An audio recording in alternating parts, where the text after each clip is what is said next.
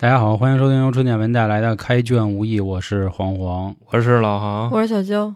终于到了这个西游记最重篇幅啊，八百里石驼岭。其实关于这一章啊，不论是网上的解读还是您在哪儿看的解读，解读的人非常之多。嗯，大家也可以听得出来啊，其实我们虽然说是每三期有一期付费的内容，也是冥冥之中这个自有定数啊，正好赶上这个热门的都不用付费，反倒是一些冷门的赶上了。然后这一期同样啊，我觉得还是可以把观点前置。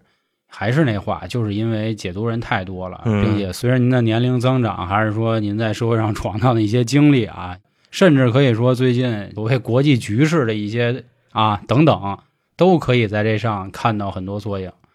这章太经典了，但是呢，还要说但是的原因就是，嗯、大家知道有一个《西游记》的续集，还是六小龄童老师他们演的，那里呢可以说只还原了 百分之五十， 我个人认为。最主要不还原的一个点啊，倒不是说这个狮驼岭的一些外貌，比如什么四万八千小妖这种，更多的是孙悟空的这个口气。哎，对，口气。实际上在原著里呢，还是很卑微的，或者说是整个九九八十一那里最困的一次了，没有之一。但是在电视剧里呢，演的好像啊，孙悟空还是挺有招的那意思，哪怕到了后来，到了西天如来那儿，还跟如来那个拽咧子呢啊，怎么回事？怎么那么多那个妖怪呀？今儿你不给我讨一说法，不走了，不走了，什么这那？其实没有，还是挺惨的。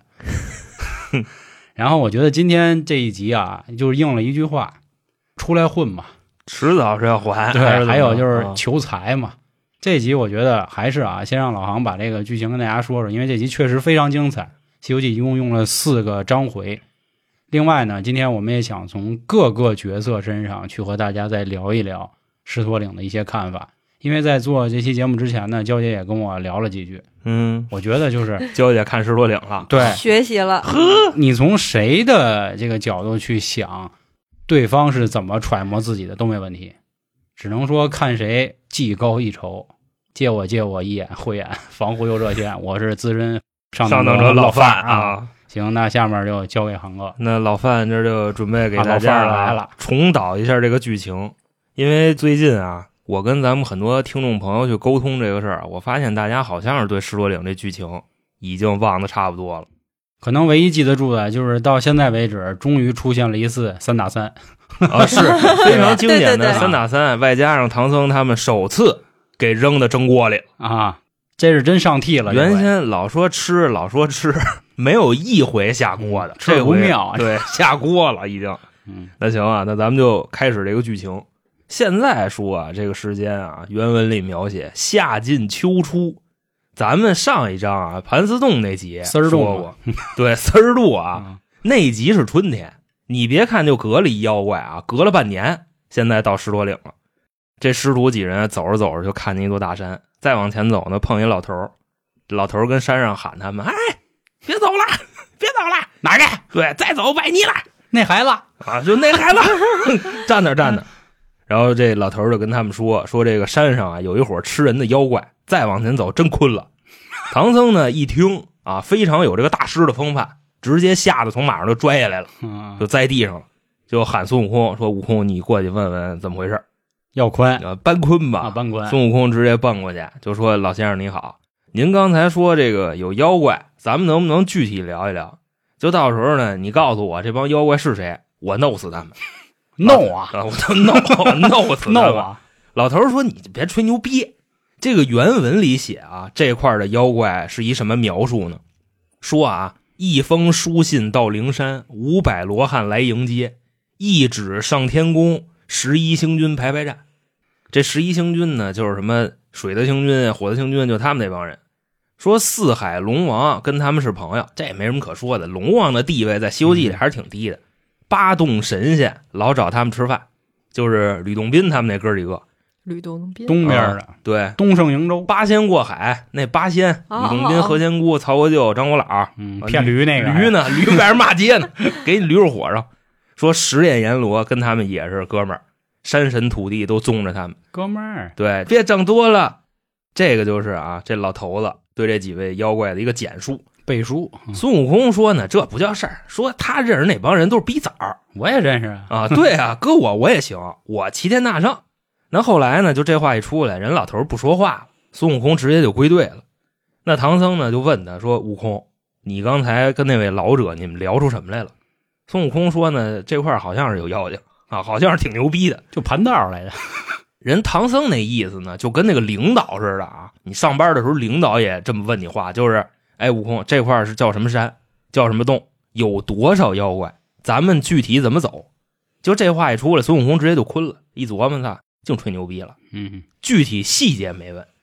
八戒呢在旁边说：“师傅，你看吧，大师兄就知道吹牛逼，嗯，肯定是过去没跟人好好聊，人老头不愿意搭理他，说得了，我问去吧。”八戒就去了。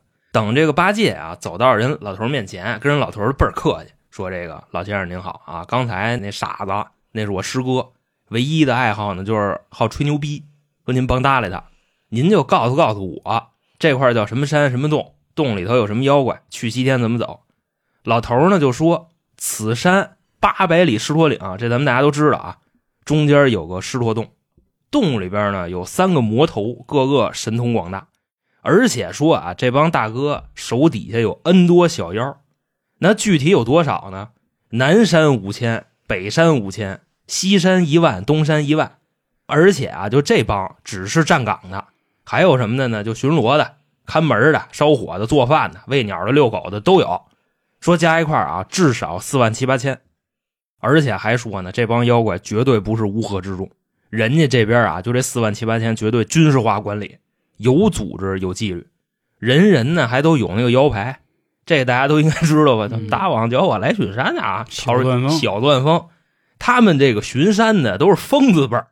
平时啊，说这帮妖怪的休闲娱乐活动就是抓过路的人吃。老头呢自个儿跟这儿啊越说越美，他就没注意，猪八戒早就已经跑了。后来呢，唐僧那边也分析说，这个八戒去问道去，怎么还没回来呢？就让孙悟空去找去。这块啊，大家注意啊，本片非常经典的一幕出现了。孙悟空找着八哥，发现八哥怎么说呢？八哥拉一裤兜子，知道吧？刚才让老头那番话给吓的，给吓拉了。最后呢，这俩人啊回到唐僧那儿，把这事儿一说，几个人呢就开始商量怎么办。本身啊，孙悟空那意思他是不想跟唐僧说，你跟唐僧一说，到时候又唧唧歪歪的，路上又哭什么乱七八糟的。孙悟空就说好办，说你啊，你等夜里的。到时候呢，我把我这个金箍棒啊变成好几百米长，水泥管子那么粗啊、嗯！我从这山上我给它滚下去，说这一滚能压死四五万啊！左边压一下，右边压一下，啊、对是吧？然后山沟子里，左边压死五千，右边压死五千，山沟子里压死四五万。八戒跟沙僧一听这高了啊，妥了就，就师傅那咱就走吧。几个人就接着往前走，一边走呢一边聊天。主要啊，刚才八哥拉一裤兜子，有点不甘心。在路上就一直骂街，一边就弄这屎裤衩子啊，一边就说说刚才老头啊，估计丫不是好东西，丫他妈吓唬我，他有可能就是妖怪。孙悟空呢，这时候一听说没谱，这荒郊野岭的，对吧？八百里狮驼岭哪儿就来一老头啊？就冒出来一个，现在你找他，你又找不着了，说反正不太对，让唐僧他们几个人啊往前走，说我找着去。然后孙悟空直接就飞起来了。其实啊，咱们在看《西游记》那个续集的电视剧里边。这一块啊，我说原著里边给他们报信的是个老头，电视剧里演的是谁呢？是那个孔雀公主。嗯，咱也不知道为什么人导演那么设计那个剧情，我估计可能是啊，他要表现一下那个什么如来啊，什么孔雀大明王菩萨，就那个意思，说他们都是一家子人。其实原著里啊，这块给他们报信的是一老头，那这老头是谁呢？太白金星。太白金星。嗯，然后其实大家可以想啊，就是全文出现过太白金星来报信的次数有几回。然后这几次来报信儿的时候，你就会发现这个妖怪就非同小可。上一回是金角银角李长庚嘛，他当时化名；再上一回是黄风怪灵吉菩萨那个，车迟国也是他，对，都是他。然后还有那个九头怪也是他。也就是说，一旦他出来的时候，就证明这事儿不好搞了。主要啊，也是这哥仨太猛了。太白金星呢，可能就是过来给打预防针儿。孙悟空一分析这块的原话，直接跟太白金星说：“说我要是打不过他们，你帮我起奏玉帝，你帮我叫人家。嗯”太白金星说：“没问题。”说：“我啊，能给你喊来十万天兵。”咱们都知道啊，这个大大王的本事是什么，对吧？人小妖说了，口吞十万天兵，太白金星还跟他这么说。你等一会儿你就知道了。然后说完，这几个人就散了。孙悟空咱们在天上，然后唐僧在地下。现在啊，经典一幕就来了，大王叫我来巡山出来了。但是啊，人原著里写小段风没唱歌，就一边敲。你看那个电视剧，我觉得编得特别经典，知道吧？小心敌防的孙悟空啊，他会变那个小苍蝇。这会儿其实孙悟空就变苍蝇，跟小段风帽子上趴着。孙悟空一听，我操，这怎么这他都知道啊？说估计这事儿有点不妙。而且原文里啊，对小段风的描写说小段风身高一丈二。你按照那个宋代的度量衡来说啊，小段风换算一下高四米，是这么一个身高，不是说像咱看的似的啊，可能也就一米八、一米七五的那样。嗯哎，是因为我看那个某音吧，然后他们的那些就是他们说所谓原著是什么样子的、嗯、那些都是特别高大，就特别吓人，跟西游记那里的原著演的真的是不一样。咱待会儿来说啊，西游记里边啊，就是狮驼国的这个老二白象，他换算到今天他的身高是九米多、哦、你就琢磨孙悟空换算一下他的身高好像是一米四还是一米二啊，就那样一米俩几，所以你就想他们是怎么打的。然后孙悟空呢，这会儿就变成总段风了嘛，跟这小段风一块儿啊，就到了他们的那个根据地。到了这儿以后啊，跟原著不一样的就来了。孙悟空还是先考他们，然后就问说那个大王为什么要吃唐僧肉啊？这块细节的就来了。那个小妖就说说你看啊，咱们这边三个大王，大大王跟二大王他们是早就来的，等于说他们是一直在这扎根儿的。嗯，三大王不是，三大王是后来的，大概多后呢？反正五百年以前三大王到的这块，所以各位就琢磨啊，金翅大鹏五百年前到这儿到底是为了什么？而且说他们结拜更是没有多长时间。就说啊，闻听人言，唐僧要西天取经，然后金翅大鹏在这个时间点以后跟狮驼岭俩大哥结拜了。嗯，当时的小妖们都是这么说的。再补充一句啊，正好给大家说清楚点，就是这个地儿啊是狮驼岭和狮驼国。大鹏是狮驼国的最高领导人，五百年前他下来一张嘴把狮驼国里的所有人都给吃了。嗯，狮驼岭这边呢就是青狮白象，人家哥俩一直在这待着就当坏人的，也是这两年听说有一叫唐僧的要来，然后大鹏赶紧就找人结拜去了，就认了大哥和二哥。至于为什么是这样，后面咱再说，还是继续先推进剧情。你肯定一听五百年前啊，这就是奔着那编制来的。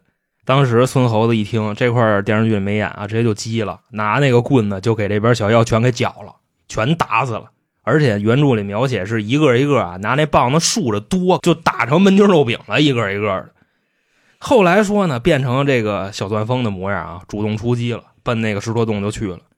到了以后啊，门口腕来小妖，他现在变成小钻风了啊，就说：“哎，你们猜我刚才巡山的时候看什么了？”这帮小妖说说你看啥了？你找着孙悟空了吗？小段风说我找着了，他在那个山头上啊磨他那大铁棍呢。他那大铁棍大概就几百米长，水泥管那么粗，而且啊他一边磨他还一边说说一会儿啊就把这棍子从那山顶子上扔下来，然后就滚死你们家呢，至少压死四五万。那门口呢这帮货一听完全都傻眼了，直接啊孙悟空一看这个局势又跟他们说说兄弟们，唐僧肉也没有几斤，到时候呢你说要分咱们也分不着，咱们就别气儿逼似的给几个大哥卖命了，咱跑吧。于是乎啊就算五万小妖啊，孙悟空一句话跑了八千个，然后孙悟空没了。你瞧这事儿闹的，这还没见着正主呢，直接先遣散一万，反间计，那反间计直接啊扭脸往这个狮驼洞里走。其实你像黄老刚才说的那样，就是电视剧啊动画片啊狮驼岭的真实样貌都是被和谐过的。你像原文写着啊，骷髅若岭，骸骨如林，人皮肉烂做泥尘，然后这树上缠的都是筋儿，尸山血海，腥臭难闻。这个是原著对狮驼岭的描写。然后说呢，一进去东边有那个小妖拿那个人肉啊跟那炼锅，西边呢也有这小妖就跟那吃呢吧，等于说就狮驼岭血腥无比，堪比森罗宝殿。不过你再往里边大概走个几里地，差不多就变成世外桃源了，跟刚才那完全不是一景。这个是第二道门，等到你走到第三道门，那里边就变成雅间了，就是那仨大哥正跟里正搓着呢，正喝着呢。后来呢，孙悟空一进去看他们仨了，就跟他们吹牛逼，主要也是为了吓唬他们，看他们什么意思。那老三呢，直接就看出来了，说因为孙悟空在那屋里变一苍蝇，然后他笑的时候，老三看出来说这小段风今天怎么猴了吧唧的，直接拿那阴阳二气瓶给装了。原文里啊介绍这个阴阳二气瓶跟咱看的还不太一样，得有三十六个人才能抬得动。你像咱们看电视剧是俩人就抬过来了，原著里写是三十六个人，为啥呢？说必须得是天罡数才能抬得动、嗯、三十六个人加一瓶子过来了，因为天地本为阴阳、嗯、二万物是吧，是那的，反正就这块就那么写的。孙悟空在这个瓶子里边啊变大又变小，就跟那个金箔那集演的一样。嗯，你看那个阴阳二气瓶啊，往那一放，跟一两升大可乐瓶子似的，一会儿可能就变成电线杆子那么大，再过一会儿呢，可能变成钥匙链那么大。孙悟空就跟里边变大变小，这瓶子也能跟着它变大变小。而且啊，它在这个瓶子里边，什么冰冻啊、火烧、蛇咬全有，还有三条火龙追的。最后说呢，孙悟空弄不了了，跟瓶子里边啊哭了。孙悟空少有的又哭了。你想第一次哭没记错的话金角银角，第二次哭没记错的话黄眉怪，现在又哭了，琢磨着这回算完了。不过呢，这个阴阳二气瓶啊比那个金箔稍微差一点，那金箔是他自己怎么都弄不开，这阴阳二气瓶他自己拿那个三根毫毛救命毫毛打一眼他出去了。后来呢，这狮驼岭仨大哥就问说，他那猴子装瓶里化了没有啊？说瓶拿过来我瞧瞧。这小妖们一抬，当时啊，发现了这瓶子怎么他妈那么轻，摔跟头，是那个电视剧里演的摔跟头、嗯。老三说别扯淡，怎么可能变轻呢？直接一小妖一手给拿起来，说大哥您看，就直接就给递过去了。大哥我是胡说吗？然后说那个三哥你发现没有啊？直接那瓶子底下给掏了一下。这么喊三哥呀？我就那意思吧，啊、老大老二老三嘛，啊、对吧？也得三弟啊。呃，就小妖喊的三哥，啊、我估计那他妈的不懂事儿。然后孙悟空跑了嘛。找唐僧去了，不过啊，这里边的事儿他一点都没跟唐僧说，我估计可能也是报喜不报忧，丢人了啊，跑了嘛，还行，因为毕竟啊，全身而退，我觉得还可以，但他也哭了嘛，我觉得、啊、是还是丢人了，哭这段反正是没说，因为阴阳二气嘛，对吧？就是孙悟空本身也是石猴，嗯、他也是天地万物孕育而生，没准就能给他化了呢。当我这么想的，咱咱接着说吧。那、嗯、反正见着唐僧了，跟人怎么说的？说洞里有哥仨。我就一个，没说吃亏的事儿。嗯，说我呀，我带一人去，我就探了探。对，我带八戒去，我至少有一帮手。八戒呢，一听直接就开始耍，说真的，哥哥您真不开眼。说你看我会个屁呀、啊！你带我去，我累赘啊，我也帮不了你。孙悟空这块啊，特经典的一句话就出来了，说怎么着呢？那话叫放屁天风，就那意思。虽然你是一懒蛋，对吧？但是你只要去了。你就有用，就相当于呢，就是我坐黄爷大奔，是吧？我跟他那奔上放一屁，我还能给加零点一的排量呢，就差不多这么个意思啊。嗯、那你还增大了一重力势能呢，操！就嗨，大哥零点一烧豆油的嘛。带着八哥就去了，到那儿一砸门，老大自己出来的。注意听这个细节啊，各位，老大自己出来，老二老三没出来。那当时呢，一出来看门口俩人，老大就说：“那咱单挑吧，咱也别废话。”小妖跟八哥他们就往后稍，孙悟空跟着老大单练。那这块呢也是比较经典的一个桥段啊，就是孙悟空说说这么着，老大，我让你砍我三刀，你砍不死我，你放我们过去。你要给我砍死了，我什么都不说。然后老大呢，直接第一刀没砍动，铜头铁脑；第二刀呢，给孙悟空劈两半了。但是啊，孙悟空从一个变成了俩，然后那俩跟老大聊天，给老大都吓傻了。后来他反过来了，说你不就是使了一戏法吗？就是变化之术。但这块就那原著里写的，不知道为什么这第二刀下俩人都急了，然后兵帮五四就开始打起来了。打着打着啊，八哥这边不讲武德了，直接呢上去帮着一块打，俩人给老大就打急眼了。这会儿呢，老大现本相变成大狮子，然后这一口下去，本身设计的是要吞他俩。猪八戒一看，霍家伙跑了，对。直接孙悟空就进去了，然后猪八戒这会儿呢回到唐僧那儿，跟唐僧哭哭了又，说话的时候有点忒儿了，就说师傅问说八戒呀怎么样啊？过年了，师哥没了啊，让让那个妖怪给吃了。唐僧这会儿啊也哭了，然后八哥呢一边哭一边跟唐僧说说师傅，我跟你说一事，你把那碗递我。然后唐僧说你干嘛呀？说咱分了就散了吧。我就得你那碗。其实我跟你们说啊，各位，就是八哥老要分行李，对吧？他老要拿那碗，其实那碗最不值钱的。唐僧的袈裟值钱，嗯，他想着拿碗盛饭啊。就是《师傅领》这集写了，唐僧的袈裟上有夜明珠，金丝夜明珠的，他老惦记把那袈裟给沙僧。然后呢，又拍了拍白马，说：“真的，龙帝，不是哥哥不举气，你也看见这情况了啊。嗯，说我一会儿我就把你卖了，家产就这么点儿。然后呢，给师傅做一棺材，唐僧还跟那坐着啊，猪八戒要给他做一棺材。这会儿啊，唐僧一听就八哥这意思，直接抱着行李开始在地上打滚，在地上就那么哭。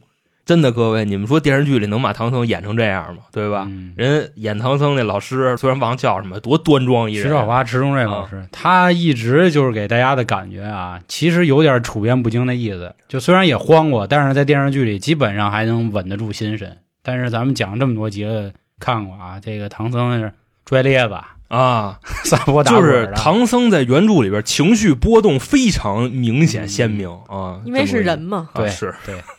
那另外一边再说孙悟空，其实狮驼岭经典桥段太多了，在大魔肚子里也非常经典，就直接在他肚子里开始折腾。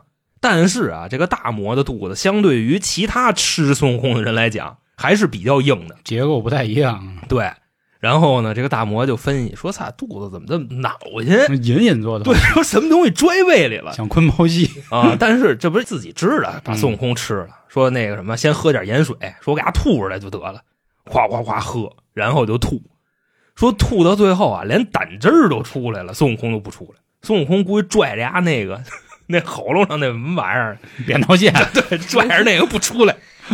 老大说说真的，猴子，你跟我耍混蛋是吧？嗯，说你要再不出来，你信不信我一冬天不吃饭，我饿死你王八蛋的。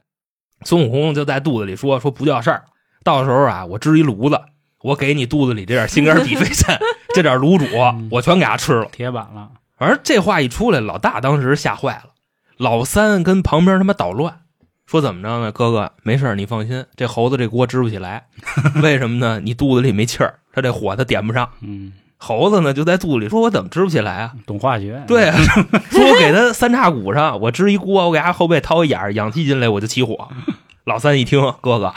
干了，到时候你说他跟你肚子里点火，你那鼻子眼呼呼往外冒烟，到时候你不打喷嚏吗？嗯，就这么说的，就一点都不往心里去啊！就这个金翅大鹏，孙悟空在里边就跟他就聊起来了，就是研究啊，他们俩分析怎么吃老大。老三跟孙悟空一里一外，你老大就跟那坐着呢，就听着他们聊天，心情近似于绝望。嗯，孙悟空说那烟不走鼻子眼也行，我给他脑门上我开眼儿，我开天窗。到时候那么走，老大说：“孙猴子，你别欺人太甚。说我喝药酒了，我毒死你。”这直接拿过来，好像就一扎啤杯吧，咣咣咣一扎给干了。干完以后啊，老大就新鲜，说：“你看啊，平时我的这个酒量啊，我就喝这个药酒，我喝半杯我就不行了。我今天喝了一整杯，屁事儿都没有。”然后这会儿啊，老大肚子里边就开始喊：“好酒啊，好酒！”全让孙悟空给喝了。喝完以后就开始跟他肚子里就踢。这时候啊，老大就开始求饶了。在原著里是怎么喊的呢？喊的是大慈大悲的齐天大圣菩萨。孙悟空呢就跟他说：“你用不着那么麻烦，你就喊外公就行了。”嗯，老大说：“外公，你出来吧。”就喜欢伦理跟着啊，就对，就喜欢占人便宜。说你出来，我送你师傅过去，我再也不牛逼了。孙悟空说：“那行吧，你张嘴我就出来。既然你都这么说了。”老三这会儿跟旁边说：“其实啊，在电视剧里边一直演的是老二跟老大。”出主意对吧？对，其实原著里边一直是老三。金翅大鹏就跟狮子说：“说大哥，一会儿牙猴子出来，你他妈咬死他！他走到你嘴边的时候，你知道吧？咔嚓，你咔嚓你就一口。”结果孙悟空在肚子里听得一清二楚，自己没出来啊，到嗓子眼的时候，先把这金箍棒给伸出去了。老大康叽这一口，牙都掉了，牙全是了，疼的跟地上打滚。说埋怨老三，就直接一边打滚：“兄弟，嗯、你可害死哥哥喽！”老三一看啊，这会儿就看自己大哥这么痛苦，就开始玩激将法了。就说：“猴子，久闻你齐天大圣的威名，今天你他妈赖人肚子里不出来，你说你算一什么玩意儿？”其实孙悟空啊，这算抓住他一弱点，你知道吗？嗯、孙悟空对名声看得特别重，比命还重。当时啊，在这老大肚子里一琢磨，说：“操，对啊，这将来要传扬出去，好说不好听啊，对吧？我得顾全这个。这我觉得正常啊。这块我插各位一句，就是有的时候咱看这动作片，就比如说咱拿敢死队举例啊，嗯，就是男人最后的浪漫都空手，对，就必须得拿拳头菜。你说你康康两枪，你给他崩死不完了吗？反派永远得说一句，说操。怎么着不威风？就是你是想杀人，啊、你还是想杀羊，对吧？你还 kill the sheep， 对对 对, 对吧？哎，操，就这意思。所以说，男人的这个名声确实大于天啊、嗯。孙悟空也是给你玩一把男人的浪漫，在肚子里就说：“那这么着吧，你找一宽敞点地儿，我出去，咱们单练。嗯”后来呢，孙悟空留一心眼儿这块儿啊，在电视剧里边没演，就那意思啊。他想的是，我要出去以后，我降不住他们怎么办？嗯，这会儿直接拽了一根毫毛。变成了一根绳子，大概啊就头发丝那么细，看不出来。把这根绳子拴老大心脏上，我到时候我出去了，你要不服，我直接拽绳子，我救你呀！对，我疼死你呀！后来啊，到了这个宽敞的地方啊，孙悟空一手拿着绳子，一手拿着这个棒子，直接就出来了。这会儿啊，说老三带着三万个小妖，直接奔孙悟空就来了。当时这猴子一看，说：“操，又跟我玩路子是吧？”直接就开始蹬那根绳子，把老大就在地上就开始放风筝，明白那意思吧？就跟他们流星锤似的瞎抡。其实，在电视剧里边演的是把这根绳子拴老大脖子上了，我没记错的话。但实际上原著里写的是拴心脏上了这根绳子。最后说啊，给这老大摔的凭空在地上砸出一大坑来。这仨人一看，全跪下了，说：“大圣慈悲，对吧？饶了我们大哥吧，我们送你师傅过去。”其实这是第二次孙悟空就治了一回狮子精。老大呢也说：“大圣，你看啊，你现在虽然给我放下来了，你能不能把我心脏那绳子给我解下去？”说：“可累死我了。”孙悟空呢说：“一言为定啊，那你要说解我就解了啊，但是你说话得算话。”后来呢这个绳子一解开，哥仨站起来了，说：“大圣请回，我们现在我们租车去，我们租一九幺八给你师傅过山。”那这会儿呢孙悟空回去找唐僧，那牛逼坏了。对吧？就周国权了，直接说：“师傅，擦妥了，嗯、一扫光，全拿下，一扫光。”唐僧这会儿干嘛呢？咱们刚才说过，抱着行李跟地上打滚呢，正哭呢，对吧？孙悟空一看就明白了，说：“准是啊，猪八戒刚才回来跟师傅说，我让他们妖怪给吃了，说我困了。对，现在他跟这分行李。”孙悟空直接过去就抡圆了，给八哥一大逼斗，就问他说：“你怎么回事？”八哥说：“师兄，那不能，我这跟师傅开玩笑呢，对吧？”大师兄神通广大，法力无边，我就闹玩。然后八哥就开始跪地上咣咣磕头，这事儿说到这儿算拉倒。那再说啊，另外一边老大老二跟老三回去之后呢，老大没说什么，因为确实给打服了。老二就急了，说：“真的哥哥，就这么些年咱他妈哪受过这个呀，对吧？他妈欺负六哥，说这不欺负六哥吗？说你这样大哥，你给我点三千人我办他，别看我刚才给他跪下了，我一把我就把这脸儿我全找回来。”其实啊，真的兄弟们，咱说到这儿还要提一把动画片。动画片里对老二是怎么演的呢？老二那鼻子是机关枪，就比方说猪八戒鼻涕出来是吗？不是，他藏水里了，老二那鼻子把这河水给你抽干了，你知道吧？然后呱打一水柱给猪八戒打一跟头。然后呢，孙悟空、猪八戒在天上飞，老二这鼻子吸了一堆石子儿，然后突突突突突突突就开始那么崩他们。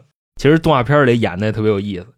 老大呢，这会儿就跟老二说：“说真的，兄弟，你要能帮哥哥报仇，我谢谢你。”老二带着人出发了，找着孙悟空就开始骂街。那刚才孙悟空怎么跟唐僧说的呀？对吧？跟唐僧那周国权了，嗯、全拿下一扫光。八戒就在边上又开始撺的，说：“你师傅，你看吧，又吹牛逼，说三个魔头要送咱。”这会儿追过来了，开始骂他。现在啊，孙悟空就听见八戒跟那编排他了，挺生气。但是当着唐僧呢，好像也不太好意思动手打他。直接就说：“真的师傅，就我刚才啊，我给他们老大折腾的够呛，人家老二就找我寻仇来了。真的啊，同样是三兄弟，你瞧瞧人家，嗯，你再瞧瞧这个。”我跟你说，八哥也吃激将这一套，一听就激了，说：“哎，哥哥说什么呢？”他嫌兄弟不仗义，直接就飞了，跟老二打起来了。说猪八戒啊，上天跟白象打了七八个回合，就困了，就困了，打不过。又开始往回跑，然后呢，这大象鼻子就伸过来了，给猪八戒就卷上了，就逮回去了。这会儿呢，唐僧一看啊，又开始埋怨孙悟空，说：“你看吧，就你非吹牛逼吧，八戒让人抓走了。孙悟空，你怎么真不要脸，玩砸了啊！对，玩砸了。说你还不赶紧救他去吗？嗯、孙悟空说：“我怎么觉得才刚开始？是，就是刚开始啊。”他这会儿这么说的：“说师傅，你也忒偏心眼了吧？说老孙这么些年兢兢业业保你，让人折腾成什么样，我也没见你心疼。”唐僧说：“嗨，操！我这不寻思着你挺牛逼吗？”啊、说悟空，为师不好，为师不好。说你快去吧，给你兄弟救回来。孙悟空挺不乐意，说：“操，那走吧。”孙悟空叫赵红兵，挺牛逼。另外一边啊，再说八哥让他们捆池子里给泡上了啊，这块都演了，对吧？嗯、估计一会儿啊就要炖肉，泡泡这个血水。那再往后呢，就是电视剧里边演的，就是那个孙悟空变成一个无常鬼。弄银的那段，其实啊，就这块也告诉了我们一个细节，就是他们取经团队不光是化缘，他们也买吃的，因为猪八戒确实能藏下自己的私房钱，就那意思啊，相当于在取经团队里边，八哥是这个采购部长，孙悟空说他贪污嘛，猪八戒说没有，我这都是从牙缝里省下的，就这么着啊，孙悟空进去给池子里的这个八哥救出来了，然后他们呢就开始往外跑，跑着跑着遇上老二了。然后他们两人打老二一个，这块啊又一个细节出来了，说这个白象啊当时把鼻子伸出来给孙悟空卷上了，这不打起来了吗？猪八戒要拿那耙子抡白象的鼻子，孙悟空不让他抡，孙悟空说：“哎，师弟别打，停手。”猪八戒就跟底下纳闷说：“为什么你不让我打呀？”孙悟空这么解释的，说：“你看啊，一会儿你给他鼻子打了，沾血了，对吧？一回去唐僧又得说咱杀生。”说不可不可，别打他鼻子。你说孙悟空这什么意思？我估计这会儿他就已经明白了，就这仨全是有靠山的人，嗯，不能让人挂彩，要不你说抡他鼻子一下有什么的呀？这孙悟空不让抡，打人不打脸，也有这意思吧？但是他那大象鼻子那么长大卷儿，八哥就停手了。等于说这俩人啊是把白象给擒了。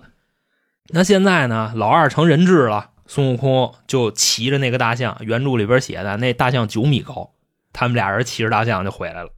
老二呢这会儿也服了，说这个大圣开恩，你放了我，你师傅这事儿我安排、嗯、对吧？我租车去，我大哥给你租一阿尔法，对对，上回可能骑阿尔法次了，是、啊、我估计可能有这意思啊，就说飞停吧，要不埃尔法雷尔法的，说我大哥可能说话有点没屁眼子啊，嗯、我你放心，直接呢他们就把白象给放了。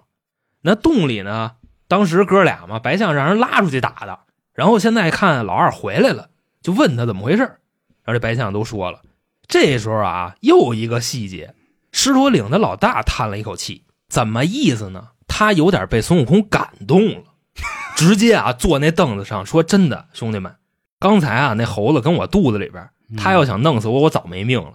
现在啊，二弟又给你抓了，这不也给你放回来了吗？”要不说这猴子呀，起小他妈仁义，他妈就是诸葛丞相，咱就是孟获。啊、嘿，我操的嘞！说呀，让他过去得了。嗯，又细节的来了啊！老三在旁边干嘛呢？他跟那呵呵的笑。你想，他大哥二哥的，他已经让人折腾成这操样了，他在旁边笑。老大一看他那操样就急了，说：“真的，这个大鹏，你什么意思呀？你要是不乐意去，我们哥俩去。”老三就呵呵说：“那去呗。”说但是啊，我还想最后一搏，因为他光折腾你俩了，他没折腾我。嗯，我还是想哎再骗他们一手。说那怎么骗呢？找四十八个人。说孙悟空他不是好面吗？讲排场吗？咱找四十八个人，有三十个扛粮的，就是哎肩上挑着挑，扛粮跟着他们，那意思就送他们点东西。再找八个抬轿子的，然后再找八个前边打竹板开道的，另外再给唐僧配俩说书的。这么着，一共四十八个人，就咱俩过去呗。啊、呃，就去吧，他妈逗跟一捧哏的。嗯、说这么多人护着唐僧，你看啊，狮驼岭送唐僧过山那队伍，跟他们小媳妇出嫁似的。到时候为什么要这样呢？让他们师徒几人首尾不相接，咱这事儿就成了。因为你像孙悟空的脾气，他肯定走头来，嗯，对吧？唐僧肯定是走后边。你像后边八戒沙僧的，刚才老二已经跟八戒动过手了，没戏。那后来呢？几个人一分也挺不乐意的，说那行吧。见着唐僧之后啊，就这三个大魔头，反正都他妈十几米高啊，见着以后倍儿规矩，就说：“哎，唐长老、唐老爷，这埃尔法这电动门已经给您打开了，说您上去吧。”唐僧一听，呵，高了，说取经这么些年头一回有这待遇，说我那大徒弟啊简直是太牛逼了。说我们上轿路上呢，唐僧啊就坐那个小椅子上啊，跟边上小妖还客气呢，跟他们聊天嘛，说哎真的兄弟们小的们，日后啊你们学好，听见没有，开始在路上给他们讲佛法。小妖们呢就说啊，那行，听这个唐长老的。之前啊咱们都说过八百里石头岭，现在走了四百里了，路上有人给他们这个做饭啊倒水，旁边那俩还给唐僧说书，一路开开心心。说啊走了一天一宿，就这四百里之后啊到了狮驼城。孙悟空这时候啊站在那个城门口一看啊，直接吓得做了一屁墩儿，原著里就是这么写的。孙悟空头一回给吓成这样。当时说啊这个狮驼城里是什么模样的，都已经不是妖气了，是一股恶气。里边啊你看有那个狼，有老虎，有鹿，狐狸，说什么豹子、野猪、兔子，就这种东西啊全是站着走道的，就基本上都已经有人形了。而且呢这些妖怪他们在里边还有自己的文明，明白啥意思吗？就是什么做买的做卖的，推车担担的，摊煎饼的，炸油饼的，就这里边什么都有，全是这样的人。那这时候呢孙悟空坐地上还没缓过来呢，老三在后边拿一方天画戟奔孙悟空就来了，那意思看给你吓着了，借此良机赶紧动手。嗯，因为都说高手之间的博弈啊往往就是在、这个、心理战、啊、心理战，对对对，就看谁先泄了气了谁就真输了，就往往武力其实大家都一样嘛。而且刚才在路上就伺候的这么美，估计你现在你也没有什么警惕，你也疲了、嗯、然后呢孙悟空打大鹏，八戒打狮子，沙僧打白象，三打三。那其余的小妖呢给唐长老就抬走了。而且这块书里又有一个细节，说抬走唐长老的时候还是啊伺候着说着书讲着道理抬走的，为什么呢？说唐僧不能吓唬，一吓唬那肉就酸了，对对，这个是他们三个魔头也不谁说的，嘱咐这些小妖对不能吓唬，吓唬就酸肉紧，可能是唐僧然后冒冷汗一直在那儿讲呢，说人是人他妈生的，妖是妖他妈生的，请问你妈贵姓什么的，然后跟这喊，就一直跟他们聊天，你知道吧、嗯、到那会儿唐僧都不知道外边什么情况。说这个三打三具体什么概念呢？猪八戒打不过青狮，沙僧打不过白象、嗯、孙悟空跟大鹏在武力上打了一个平手。后来说呢那俩都输了，青狮跟白象都帮着大鹏来打孙悟空，孙悟空要跑，但是现在啊这一跑大鹏占上风了。原著里写啊孙悟空一跟的十万八千里，大鹏一个振翅九万里，单翅单翅阵是吧？还不是二翅阵？对 对, 对，二翅就翻倍了。嗨，我那么一分析，可能是孙悟空那个筋斗前摇比较大，人大鹏这个就是一普通技能，嗯、孙悟空那可能是一个三十秒 C D 的技能吧，就那意思。大鹏那可能是电动的，他那烧油的，烧油慢，对吧？对，电动的加速没有，直接就给。反正孙悟空一跑，大鹏直接上来就给撵上了，一爪子就给抓回来了。任凭啊，孙悟空在他爪子里变大变小，嗯、大鹏跟着他一块变大变小。就把玩的抚摸的，就等于那意思。你不喜欢腿吗？啊、是抚摸吧，把玩吧。那意思是什么呢？就是大鹏其实比孙悟空本事大的，对，现在已经显现出来了。他刚才就是给他大哥二哥也留点脸，不能一下都给。哦，对，我还真没想到这块儿、嗯。要不他看他大哥二哥让人那么弄，他笑呢，嗯、心说：“我擦，这鸡巴俩水蝎子不怎么着啊、嗯，主要鹰那招子也厉害，是吧？看人也准，看人真准。”柳剑南先生。一进屋呢，锅都已经做好了，锅的气锅的气都有了。师徒四人上锅就开始蒸，这块弄小笼包了啊！这个小妖就问说：“这个大哥，顺序是什么样？蘸醋吗？对，谁上谁下？和料旁边有那个蟹芝麻酱的，一勺三花淡奶。嗯”嗯，那会儿好像没有科技跟狠活啊。这个老大现在说了一句：“说这个猪八戒呀、啊，最不好熟，嗯，放在最下面，皮糙。”当时孙悟空一听啊，这个原著里边的原话，没做过饭呀，这老大是一厨，就当时就宋代就有这词儿了，是吗？说老大是一厨，猪八戒就问说什么意思呀？孙悟空说一看没做过饭，但凡蒸过东西都知道，这个笼屉是上边先熟，为啥呢？还没呢，就说这个热气啊，从下边只是过一下，但是它会在上面停留很长的时间，这也是咱们小时候第一次接触这个物理，上二三年级的时候。这老大说猪八戒最不好熟放最下边，那这不困逼吗？就说现在他们这师徒四人头一回进锅了，对吧？之前咱们看那么多，说那么多，也没有说就真下锅的，团灭了啊、呃！就算是做好了水，那水开了也没往里扔。现在是上了笼屉了。当时呢，非常震撼人心的一幕就来了，仨人全哭了，唐僧、猪八戒、沙僧都哭，唯独孙悟空，孙悟空没哭，孙悟空是跑了。他干嘛去了呢？他找北海龙王去了。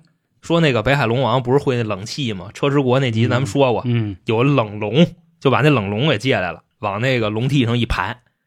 等到第二天啊，这仨魔头都睡一觉了，这边都没蒸熟呢。但是孙悟空也不知道为什么没第一时间给他们弄出去，那龙来了跟这儿歇了一会儿才救他们走。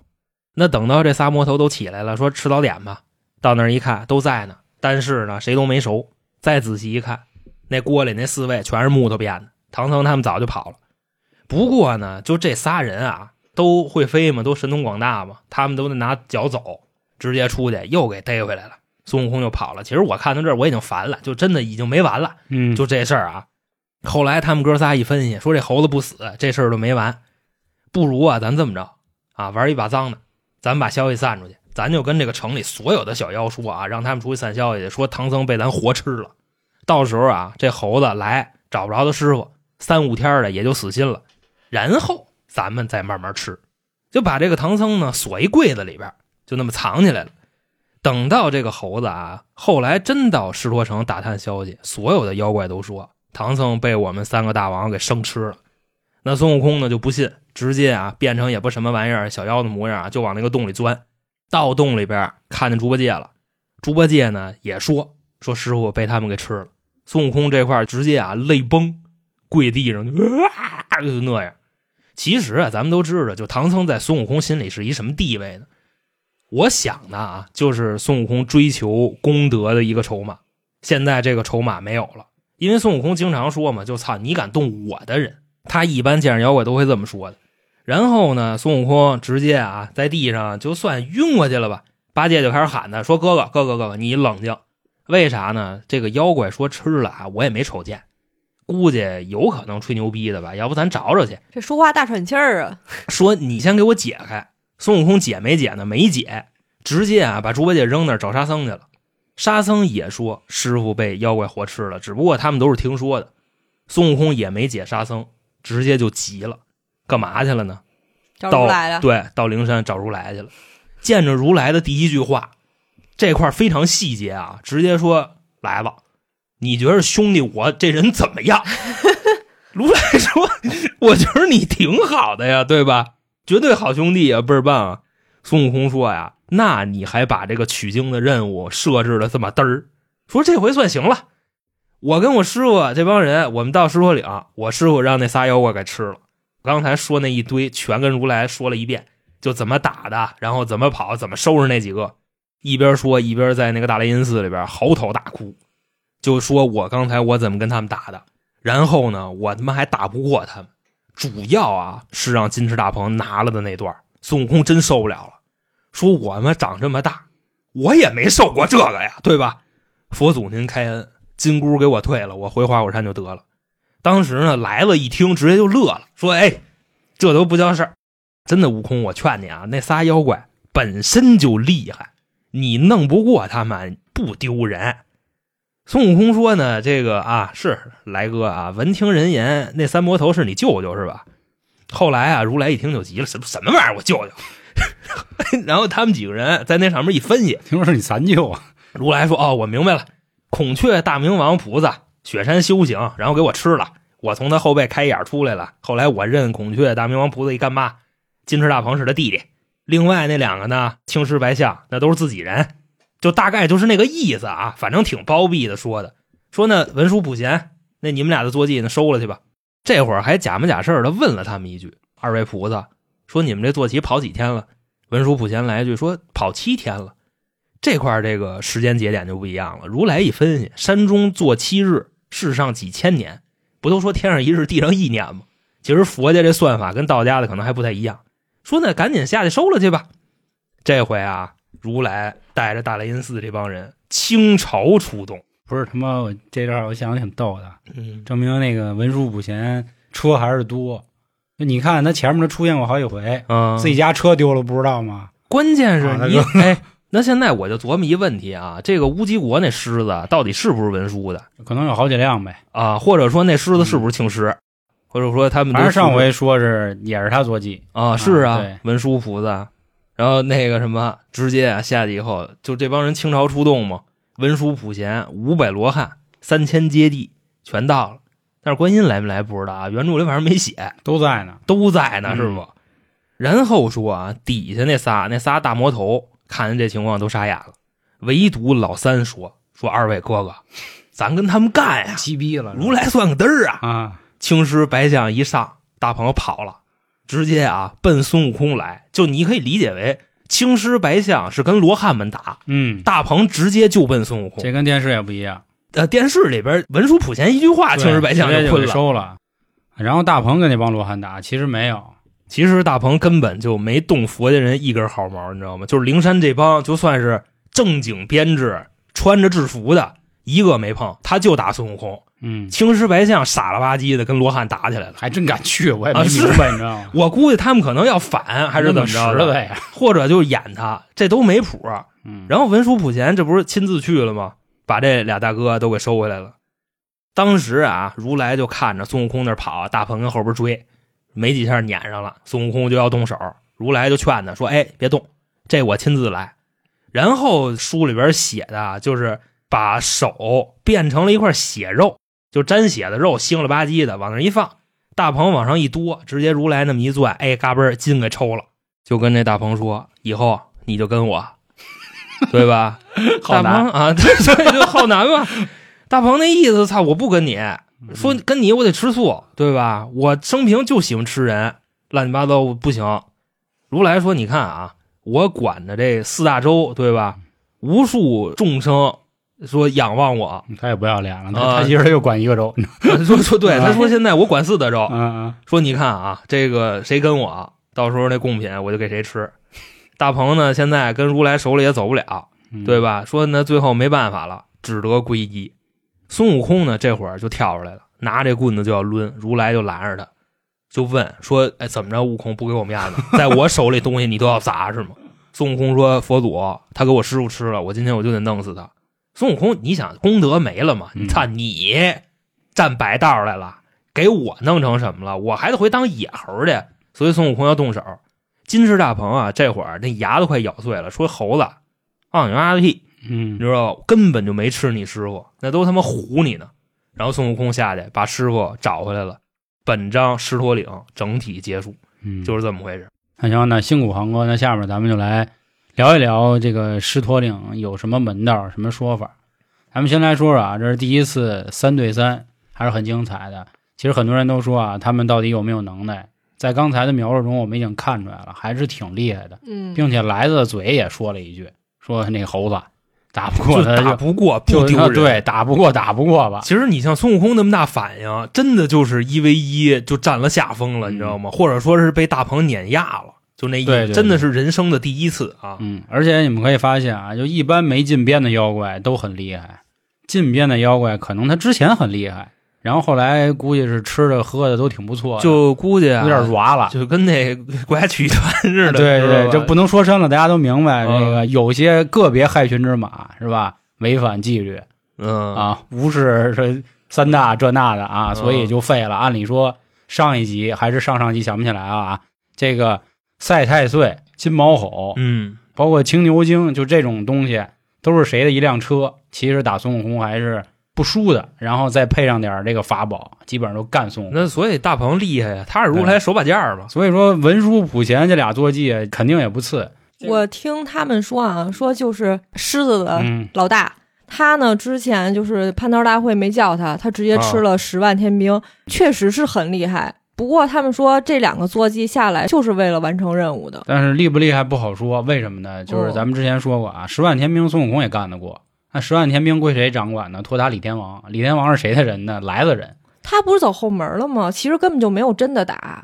对，我说的意思就是，这可能就是人家自己演的一场戏，就闹嘛、哦、蟠桃大会忘了请文殊跟普贤了，我估计可能没请如来都啊，对，请如来可能对，因为在安田大会之前如来在天庭吃饭也上不了桌、啊、对对对对、哦、然后你想啊，文殊普贤观音地藏这佛家四大菩萨、嗯、让文殊的青师去直接在闹一下，其实也没吃十万天兵啊、嗯、跟门口嚷嚷你知道吧、啊、骂街，就是啐了他们一脸痰对，玉帝就说他、嗯、我吃个饭搅和我是吧，让十万天兵出去，结果大大王把那嘴一张开跟他们城门楼那么大，十万天兵全跑回来了，给他一大口亲亲，就那意思、嗯、啊就要亲他一下，就刚才来之前倒点蒜什么的你知道吧，就熏回来了那意思对、啊、实际上可能也是大家互相演。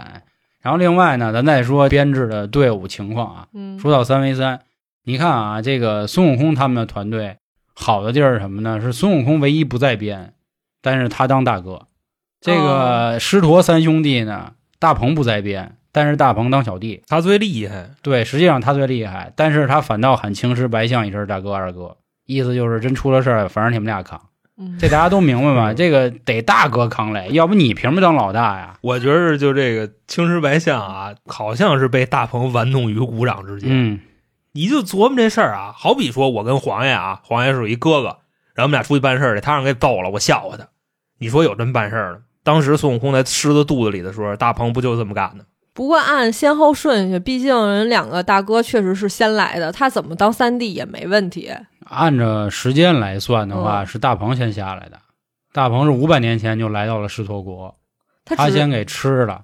文殊普贤他的那个东西，虽然按照佛家讲，他说是什么天上几千年、几千年，啊、但是肯定这时令是不对的嘛。对吧？你要是真是真几千年的话，那证明文殊普贤一直都没开这两辆车，和这车一直在外头飘着，对吧？估计哪天啊，他出去喝了，然后呢不酒驾嘛，交不起停车费，车就放那儿了，就说车扔那儿吧。说好、哦、这两天一算，好家伙，这停车费比车还贵。你这逻辑也行啊，就是这些大哥们可能真的不只有一辆车。有可能啊，就好几辆车。对，因为毕竟狮子成精嘛，之前郭老师也讲过，这金毛吼他修炼的时候也是好多狮子，对吧？同样的经过就跟高考一样，状元只有一个嘛。但是高考他每年都有啊，世界杯他每年都不是每四年都踢嘛， 对, 对吧？现在没闹过事儿的，这佛家四大菩萨的最厉害的那个，唯独就谛听没闹过，嗯，对吧？这仨全闹过了，青狮白象、文殊这闹两回。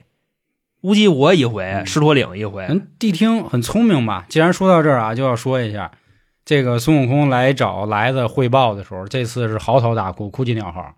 他上一回呢去汇报的时候是六耳猕猴，当时咱们还没说这个事儿。其实人家那次孙悟空就已经懂事儿了，嗯，就跟他说啊，说来子，说你看啊，我最近出于什么事儿呢？保着唐僧一直闹，然后我打伤了几个人，现在唐僧就要赶我走，嗯。后来他怎么结尾呢？他说的是他赶我走以后我就没办法拜您了，他说的不是要保他取经，是说以后我没办法拜您了。来了一听呵呵来了高兴了，说哎说悟空这事儿我给你铲了，然后开始编了一花活，说什么六耳猕猴的，然后咣一棒刺死。后来人不还说一句话嘛，就最后说说你只要以后表现好你也可以做莲台，但是他这话说的很虚，他并没有就是允诺他说你也可以成佛，他说是可以做莲台，因为之前那个善财童子红孩儿人家也做过莲台，但是他只当了个童子，他并没有当佛嘛。都说佛家这个莲台代表是佛，但不是，咱们都知道那个瑜伽的那个说法，莲其实是代表女性的那个器官嘛，所以这里呢烫一脸所以妈的真的好好处理一下啊。所以这里也是啊，就是孙悟空已经明白了一些怎么说呀，就是世事，他知道怎么回事。然后这块就要说到大鹏的一个身世啊，大鹏身世怎么回事呢？就说当年呢，天上的飞禽走兽谁最牛逼呢？天上飞的凤凰，然后凤凰生了俩孩子，咱也不知道生下俩孩子为什么是孔雀跟大鹏。后来这孔雀有一天可能饿了，就跑那地儿看见是来在那儿练、啊、雪, 雪山修行啊，让那个孔雀大鹏把如来给吃了。啊吃了为什么说认他一干妈呢？就是来的一开始想从肚子给刨了，后来一想不合适，对吧？啊、从后背开一眼出来，开一眼出来。这个来的也是会做人，给人封了一个官儿。其实这就跟古代很多人都一样啊，必须要树立一个所谓的形象来表示自己很正。这一点有点像什么呢？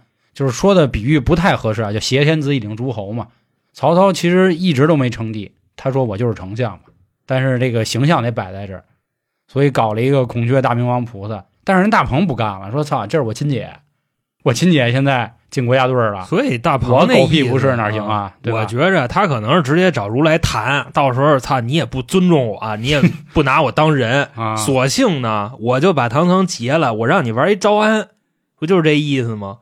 然后孙悟空他也明白，你看他到灵山的第一句话根本就不是说说操佛祖是不是让人吃了你帮我弄死他们、嗯，直接来这以后第一句话佛祖你觉得哎兄弟这些年、嗯、我怎么对的你，你觉得我怎么样？因为在现在啊这狮驼岭狮驼国就已经在灵山的脚下了，嗯，按照时间走基本上也有个十一二年了至少，呃，这差不多对吧，差不多，所以他肯定得跟来子说这话嘛，嗯，说干嘛折腾十来年了，我他妈的怎么着我们不行，他下一句马上就说了对不对，说你都知道取经那么费劲，嗯，你还这么折腾我兄弟，我这些年咱们什么关系？嗯，然后来了就不是说嘛，说悟空是一好同志，这那个的，对，然后才决定下去帮的。那既然说到来的啊，咱们就说一下，其实我个人认为啊，就是整章还是一次如来的布局，嗯、以及大鹏的一个成功洗白入编。嗯，孙悟空他们更多的就是被当为筹码了，其实跟青牛一样，真是干不过，但是你必须得立这一难。刚才来的自己吹牛逼，说自己管四大洲。但实际上呢，这马上这是梦想、啊是啊。咱们这个在最早开篇说过啊，西游世界在地球表面就四大洲，北俱泸州跟这个东胜瀛州，其实包括南赡部洲都归道家管。咱可以仔细想啊，在唐朝李世民这块地儿啊，根本就没有妖怪。一个泾河龙王故意跟人打赌的时候，嗯、那个下错一次雨，还让魏征给斩了。所以就是说白了，根本都不需要佛家的事儿。谁一直照着这个南边跟北边呢？真武大帝就是荡魔天尊啊、嗯，是人家造旗那大哥啊，对，就是一晃旗子关灯那人，对，桌上人参果没了、啊，所以证明人家这右边这三个地儿啊，咱就看地图，右边这三块地儿还是挺太平的。来的咱们也知道，他在这个《西游记》的世界里，他只能排到第五阶级五方嘛，所以他这地儿呢，怎么才能展示出他的好？这块大家就可以去联想某些事儿，就是你不咳嗽的话。怎么往你嘴里塞小棉签呢？为什么灵山或者说这个犀牛贺州这么多妖怪？没有妖怪怎么才能有佛祖呢？明白这意思吗？就只有出现妖怪才能有我们过来来普渡这些妖怪、哦、这就是我来自的作用。其实就跟现在拜佛似的、嗯、只有你遇到难了你才想起哦我还有个佛祖我要去拜拜他。对，所以你看狮驼国狮驼岭这样也没人管，而且还是在他们灵山脚底下。然后你们非说灯下黑吗？肯定不。到时候那谁文殊普贤、嗯、把青狮白象收完就收了，你知道吗？嗯、就是说师说我杀人都杀成什么样了，根本就不叫事儿。对，就这就是逼崽儿，你明白吧？人家大哥呢，嗯、上流社会都那样。对，人佛教还讲这个轮回嘛，那心说让这帮人啊死了，到时候轮回一下，变成更好的人，嗯、当妖吗？所以这里面啊，人家大鹏靠着这一次一闹。嗯，直接就招安啊，就跟来的了。来哥呢，这次的表现也特别牛逼，为什么呢？他在抓大鹏的时候，基本上把自己这样编制人全上了。人说过去、现在、鹤将来啊，对对对对对，过去佛、燃灯古佛、现世佛、来吧、未来佛、弥勒啊，都在这儿呢，并且这个罗汉揭谛也都在。是啥意思？就是给你们看着啊，我想铲点事儿是能铲的。呃，就是俩字儿，嗯，牌面，牌面，对，大哥出马必须手到擒拿，就绝对不能出事儿。但按理说抓大鹏，其实也是来的轻轻松松就能化解的嘛，他就是给大家看的嘛，让你看看实力我有啊，不要着急。但是我也看过很多的说法啊，说这个三尊大佛实力最弱的就是来了。说弥勒啊，跟这个燃灯都比他牛逼，是吧？可是按照这个地位呢，没办法，所以这种还是那话啊，《西游记》讲的一定是一个人的故事啊，要不然人家成不了四大名著嘛。你要咱光拿这个神魔小说去看了，那就没那个高度了。那我觉得就想的比较脏了，就是、嗯、那照这样，就咱们属于平民，平民下边的百姓。那上面的人想怎么弄就怎么弄、嗯哎哎哎、你到今天你才知道这个定论人说、这个、那也不晚，人家说临死之前你开悟了、啊、你都可以成为佛嘛，是对吧？升升仙什么意思呢？你好比说现在的这个所谓啊二八定律已经不管用了，现在是什么定律呢？是二九十八定律，知道吧？嗯，就可能目前呢，百分之九十八的社会资源掌握在百分之二的人手里，是这个意思。你包括黄老师炒股票，对吧？这 A 股上利润最多的前百分之二的公司，后边那百分之九十八加一块没那百分之二十多。嗯，那咱是不是得考那个公务员、嗯、也转个？那你也不是那百分之二，知道吧？哦，也是百分之二，操都。那哪儿待着呢？主要你聊这事完了，你还得跟对大哥，对吧？哦，你说你要跟逼乐了，且没你出头之日呢。虽然行是行，你也可以搞一个小雷音寺什么的。我我都不配当上坐骑是吧？对对对，你都不会给人煽火哦。所以跟对大哥很重要。然后咱们再折回来，可以再说一下西游取经团队，你也可以明白，人家也是两个在编加一个不在编，但是那不在编呢，真是受了大罪了，就孙悟空吧。虽然说沙僧每七日万箭穿心、嗯、但是你看猪八戒什么事儿没有啊？虽然说都不能在天上办公了，但是在地底下也都还行，都是属于顶多算停职，或者说是那什么那严重处分到头了，留校查看吧，也就、啊、是, 是, 是开除都不至于，因为你只要跟着啊把这项目做完，你回去该怎么着怎么着，并且你还能换一新的营地，不就是这样？其实还有一个点啊，就是告诉我们什么呢？嗯、就是我一直觉着《西游记》里边取经团队的战力，猪八戒是最厉害的，嗯，因为毕竟他之前天蓬元帅，天蓬元帅跟什么齐天大圣这不是一个级别的东西，知道吧？但是现在为什么八哥这样了呢？就警示我们，这人也不能老待着，得活动活动，得锻炼身体，得注意身体健康，因为就真的、嗯、得注意保养。你像八哥之前跟人打，很少有这种七八个回合就让人给踩回来的。对不对？之前从来没有过，但这回遇上白象，我操，也是够一梦。我是这意思。嗯、这不就是人呆油了，会混，会混啊、哦，摸鱼，你知道吧？所以你看，以后北京窗口就不能跟咱老百姓太牛逼，你知道吗？嗯。啊，希望各省也啊把这个。你他妈看看《西游记》，怎么他妈看出这么多东西来？推行下去啊！乱七八糟玩意儿。行行，那不跟大家废话了，这集应该是我们目前做西游最久的一集，也希望各位可以听到这里。如果还有什么想法，多多留在评论区。另外啊，网易和西马的兄弟现在这个专辑都有一个评价的功能，如果您觉得我们专辑还不错，麻烦您给一个好评，好吧？行，那今天就跟大家说这么多，咱们下一集比丘国见，拜拜，拜拜。